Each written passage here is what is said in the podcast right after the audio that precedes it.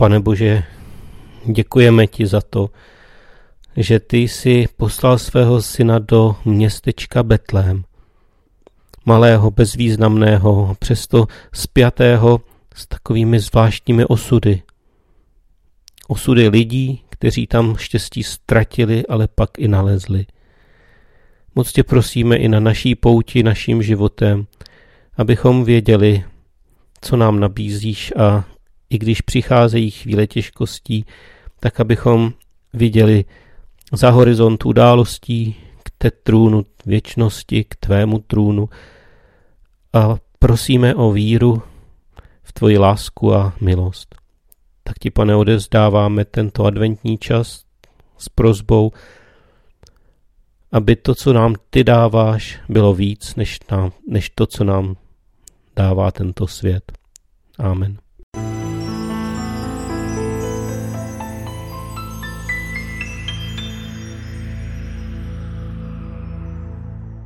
Ačkoliv Matouš i Lukáš popisují Ježíšovo narození v detailech odlišně, v jednom se shodují. Náš spasitel se narodil v judském Betlémě. Z malého městečka, které je vzdáleno od Jeruzaléma pouhé dvě hodiny chůze, se díky evangeliu stalo brzy vyhlášené poutní místo. Snad již ve druhém století tu ukazovali jeskyni, kde se Ježíš narodil, nad ní pak vyrostla ve čtvrtém století starokřesťanská bazilika, její části se zachovaly dodnes. Nad místem údajného Ježíšova narození, které se dnes nachází v podzemí, je velká stříbrná hvězda, kterou někteří poutníci líbají, jiní se jí v úctě dotknou a všichni se u ní nakonec vyfotografují. Cílem evangelistů Matouše a Lukáše však nebylo učinit z Betléma poutní místo. Betlém jako místo Ježíšova narození má význam duchovní. Důležitý je pro nás a naši víru. Betlém jako místo narození nám říká, co smíme od Ježíše čekat. Ptejme se tedy, proč právě Betlém a ne třeba Jeruzalém nebo jiné město. Proč si Bůh už kdysi dávno ústy proroka Micháše vybral právě toto malé městečko jako místo narození svého syna? Ve starém zákoně je jich asi 40 míst, v novém zákoně necelých 10, kde se mluví o Betlému. To je na tak malou vesnici víc než dost. Mají to biblická místa, mají ta biblická místa něco společného? Mají. Betlém a Ježíš, Ježíše spojuje a dává tak Vánocům hlubší smysl toto.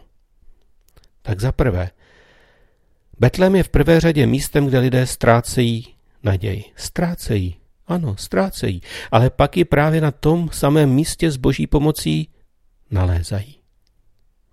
Poprvé je v Bibli zmínka o Betlému, eh, když na Ráchel přijdou porodní bolesti a ona umírá v Jákobově náručí, dítěti, které se jí přitom narodí, dává umírající matka smutné jméno dítě zkázy. Ale Jákob, který Ráchel miloval nejvíc ze všech svých čtyř žen, s nimiž měl děti, se tomu brání a se slzami v očích říká ne, to nebude dítě z Maru, zkázy. To dítě se bude jmenovat Ben Jamín. Dítě štěstí, dítě z daru. Bylo to právě v Betlémě, kde Jákob uvěřil, že i tam, kde nás život srazí na kolena a kde ztrácíme to, co jsme milovali, je možné doufat a čekat na boží pomoc. Později čteme, jak v době velkého hladu odchází z Betléma muž jménem Elkána a bere sebou své dva syny a manželku. Všichni tři muži tam daleko v pohanské zemi umírají a do Betléma se vrací jen nešťastná vdova Noemi. Má sebou mladou snachu Rud Moábskou.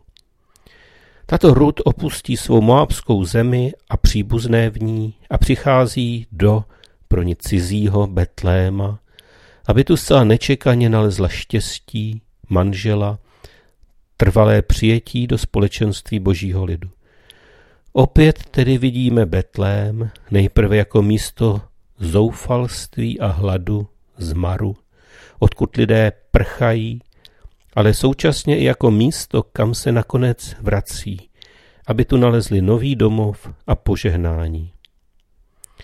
Mezi příběhy, které začínají smutně, ale končí nadějně, patří i ten hrozný masakr, kterého se na nevinných betlémských dětech dopustí Herodes, když marně pátrá po dítěti, v kterém vidí, ohrožení své moci a vlády. Betlémské matky pláčí, truchlí tak hlasitě, že jejich nářek je slyšet až v dalekém městě Ráma a nedají, nedají se utišit. A přece nebyla smrt jejich dětí marná. Zatímco Herodes si myslí, že se zbavil mocného konkurenta, Ježíš v Marině náručí uniká Herodovu běsnění, aby se stal zachráncem a vykupitelem celého světa, tedy i nebohých betlémských dětí, které zemřely. Uznávám, že to nejsou příběhy zrovna idylické, hodící se do adventní předvánoční atmosféry. No, ale o to cenější je pro nás jejich význam. Ježíš ve spojení s místem zvaným Betlém je znamením, že nám Bůh o Vánocích dává naději, která je to obstát proti každému zklamání. Vánoce nejsou žádná laciná a líbivá pohádka. Je to naděje v beznaději, víra přemáhající zoufalství, život proti smrti.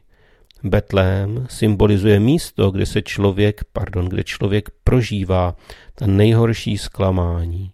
A přece právě tady, v Betlémě, nachází díky Bohu odvahu a sílu, aby se zlu postavil a dočkal se věcí podivuhodných a dobrých. Dokud se člověku daří a nic mu neschází, má často dojem, že Krista nepotřebuje. Mnoho lidí dnes víru sice docela neopouští, ale udržují ji na nejnižším stupni. Distanc. Asi tak, jako když necháme v plynových kamnech hořet pouze plamének. Ano, i tak se dá ve svetrech a čepici přečkat doma zima. Vodovodní trubky vám nezamrznou. Temperování se tomu říká. Někomu to stačí. Ale chcete s takovou vírou opravdu žít? Mnozí z nás mají víru staženou na sporo. Temperují. A dokud venku nemrzne, zdá se, že to stačí. Ale když mrzne, tehdy člověk ocení, že se umí modlit a ví o kostele a lidech, ke kterým může přijít pro naději a povzbuzení. Ale je-li tomu tak, proč si nechávat Boha jen pro těžké chvíle? Bůh přece nedává jen poslední pomazání, poslední útěchu. Nepomáhá jen nemocným, ale i zdravým, silným a úspěšným, Každému člověku nabízí radost, sílu, odvahu a štěstí. Řada biblických příběhů spojená s Betlémem říká, Bůh pomáhá i v té největší nouzi a krizi. A tím spíše stojí za to žít ve víře každý den a každou hodinu. Nejen když se mraky zatáhnou, ale i když svítí sluníčko. Vždyť díky Bohu může být naše radost ještě větší, naše nadšení o poznání trvalejší a naše víra mnohem soustředěnější. Biblický Betlém je však spojen také ještě s dalším pojmem. S pojmy nepatrnost a bezvýznamnost. Hmm. To, co se dělo v Betlémě, mocní tohoto světa vždycky přehlíželi a nebrali vážně.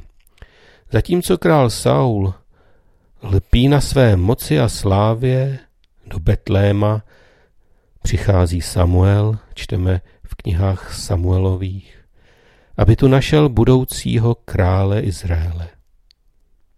Hlava rodiny, otec Jišaj, mu předvádí sedm svých synů.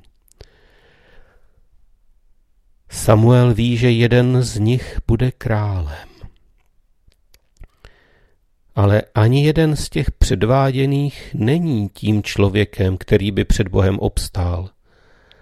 Nakonec se zjistí, že existuje ještě jakýsi osmý, jeden, nadpočetný, nebyl pozván, tam někde pase ovce. A teprve když tento přehlížený, bezvýznamný pasáček ovcí jménem David přijde, pozná Samuel, že je to vyvolený král a požehná mu uprostřed překvapené rodiny. Podobně i prorok Micháš zdůrazňuje, že Betlém patří mezi nejmenší judská města. Je tak malý, že tam není ani dost mužů, aby se, stavil vojen, aby se stavili vojenský oddíl. A přece se právě zde narodí ten, který nám všem daruje vítězství. Pán Bůh většinou pracuje tam, kde není upřena pozornost lidí. Má to tak ve zvyku. A dělá to velmi často. Když Bůh činí nové věci, nebývá to ani v televizních zprávách, nepíšou o tom ani noviny. Děje se to někde na periférii našeho zájmu, na místech, která považujeme za nezajímavá, mezi lidmi, kterých si nevážíme, v oblastech, které nám jsou cizí. Pán Bůh má zvláštní zálivu v skrytosti, nenápadnosti a neokázalosti. Právě tam, kde bychom to nejméně čekali, tam, kde církev neroste, ani nestaví kostely, tam, kde nejezdí žádné návštěvy, ani exkurze, tam Bůh s oblibou tvoří něco nového a nadějného.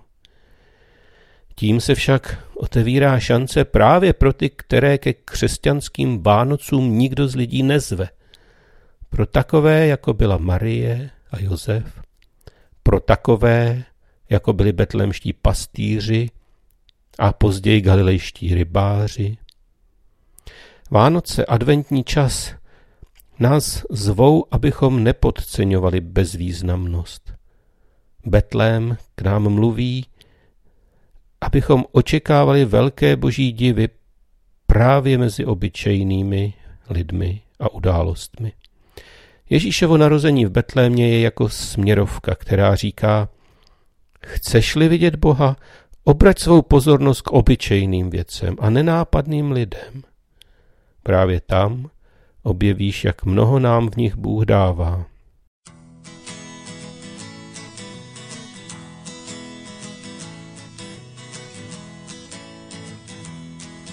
Když Bůh světu syna svého dal, když Bůh světu syna svého dal, když Bůh světu syna svého dal, bylo mu dáno jméno Ježíš. On pán vzal se slávy a sám nesl záchranu lidem. On pán vzal se slávy a sám nesl záchranu lidem všem. O, slyš ta slova, o, slyš ta slova, o, on pán vzal se slávy a sám nesl záchranu lidem všem. Nad Betlémem oheň hvězdy plál, nad Betlémem oheň hvězdy plál, nad Betlémem oheň hvězdy plál a všem zvěstoval jméno Ježíš. On pán vzal se slávy a sám nesl záchranu lidem. On pán vzal se slávy a sám nesl záchranu lidem všem. O, ta slova, o, ta slova, o, on pán vzal se slávy a sám nesl záchranu lidem všem.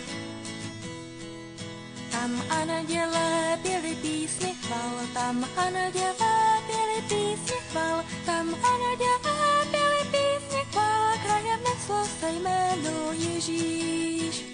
On pán vzal se slávy a sám nesl záchranu lidem. On pán vzal se slávy a sám nesl záchranu lidem všem. O, slyš ta slova, o, slyš ta slova, o, on pán vzal se slávy a sám nesl záchranu lidem všem. Co učiníš, aby svět ho znal? Co učiníš, aby svět ho znal? Co učiníš, aby svět ho znal? Aby každý znal jméno Ježíš. On pán vzdal se slávy a sám nesl záchranu lidem. On pán vzdal se slávy a sám nesl záchranu lidem všem. O, slyš ta slova, o, slyš ta slova, o, on pán vzdal se slávy a sám nesl záchranu lidem všem. Mít tak úspěch. Vyprávění jednoho obchodníka. Znal jsem jednoho moudrého stařečka. Pomáhal mi, když jsem po revoluci po roce 1989 rozjížděl svou novou firmu. Tehdy byla doba, kdy se rodili milionáři jako hlodavci. Kdo začal mazaně podnikat, hned měl milionek. Přišlo za mnou pár chlapíků, jestli bych se s nimi nedal dokupy a nezačal s nimi, jak oni tomu říkali, velikou řachu. Vypadalo to skvěle. Zdálo se, že založíme impérium. Nejenom já a moje děti, dokonce ani vnuci si nebudou muset nikdy dělat starosti s penězi. Tehdy jsem se zašel poradit se svým stařečkem. Pokýval vážně hlavou, pak řekl, hele, budou Vánoce. Dám ti dárek. Vánoční. Pamatuj, je lepší být na svobodě, než v kriminále. To je můj vánoční dárek pro tebe. Díval jsem se úžasle. Náš plán se mi zdál docela čistý. Ďábel, pokýval stařeček. Nám hází udice, stále nám hází nějaké udice. Čím jsme chytřejší, tím nám hází šťavnatější. A my nepoznáme, že to jsou jeho udice. Díváme se jako hloupé ryby jen na lesklý konec udice a nedíváme se na druhý konec. Nedíváme se, kdo udici drží. U každé udice se podívej, kdo ji drží. A pak se rozhodni jestli se do návnady zakousneš nebo ne. Není dobré bát se udic. Anděle nám házejí andělské udice, aby nás vytáhli ze tmy, ze smutku, z nebezpečí. Není dobré bát se udic. Je moudré mít strach z toho, aby člověk nepřehlédl kdo mu udici hodil. Jeho vánoční rada mě zachránila. Do roka byli mý zdánlivě nevinní kumpáni v kriminále a já pochopil, že jsou dva druhy udic, na které nás loví tma a udic, na které nás loví světlo. Moudrý se nedívá jenom na to, co se třpití na konci udice. Dívá se na ruku, která ho chce na třpitku ulovit. A tohle je tím, co se nazývá zdánlivě tajemně a přitom tak prostě životní štěstí.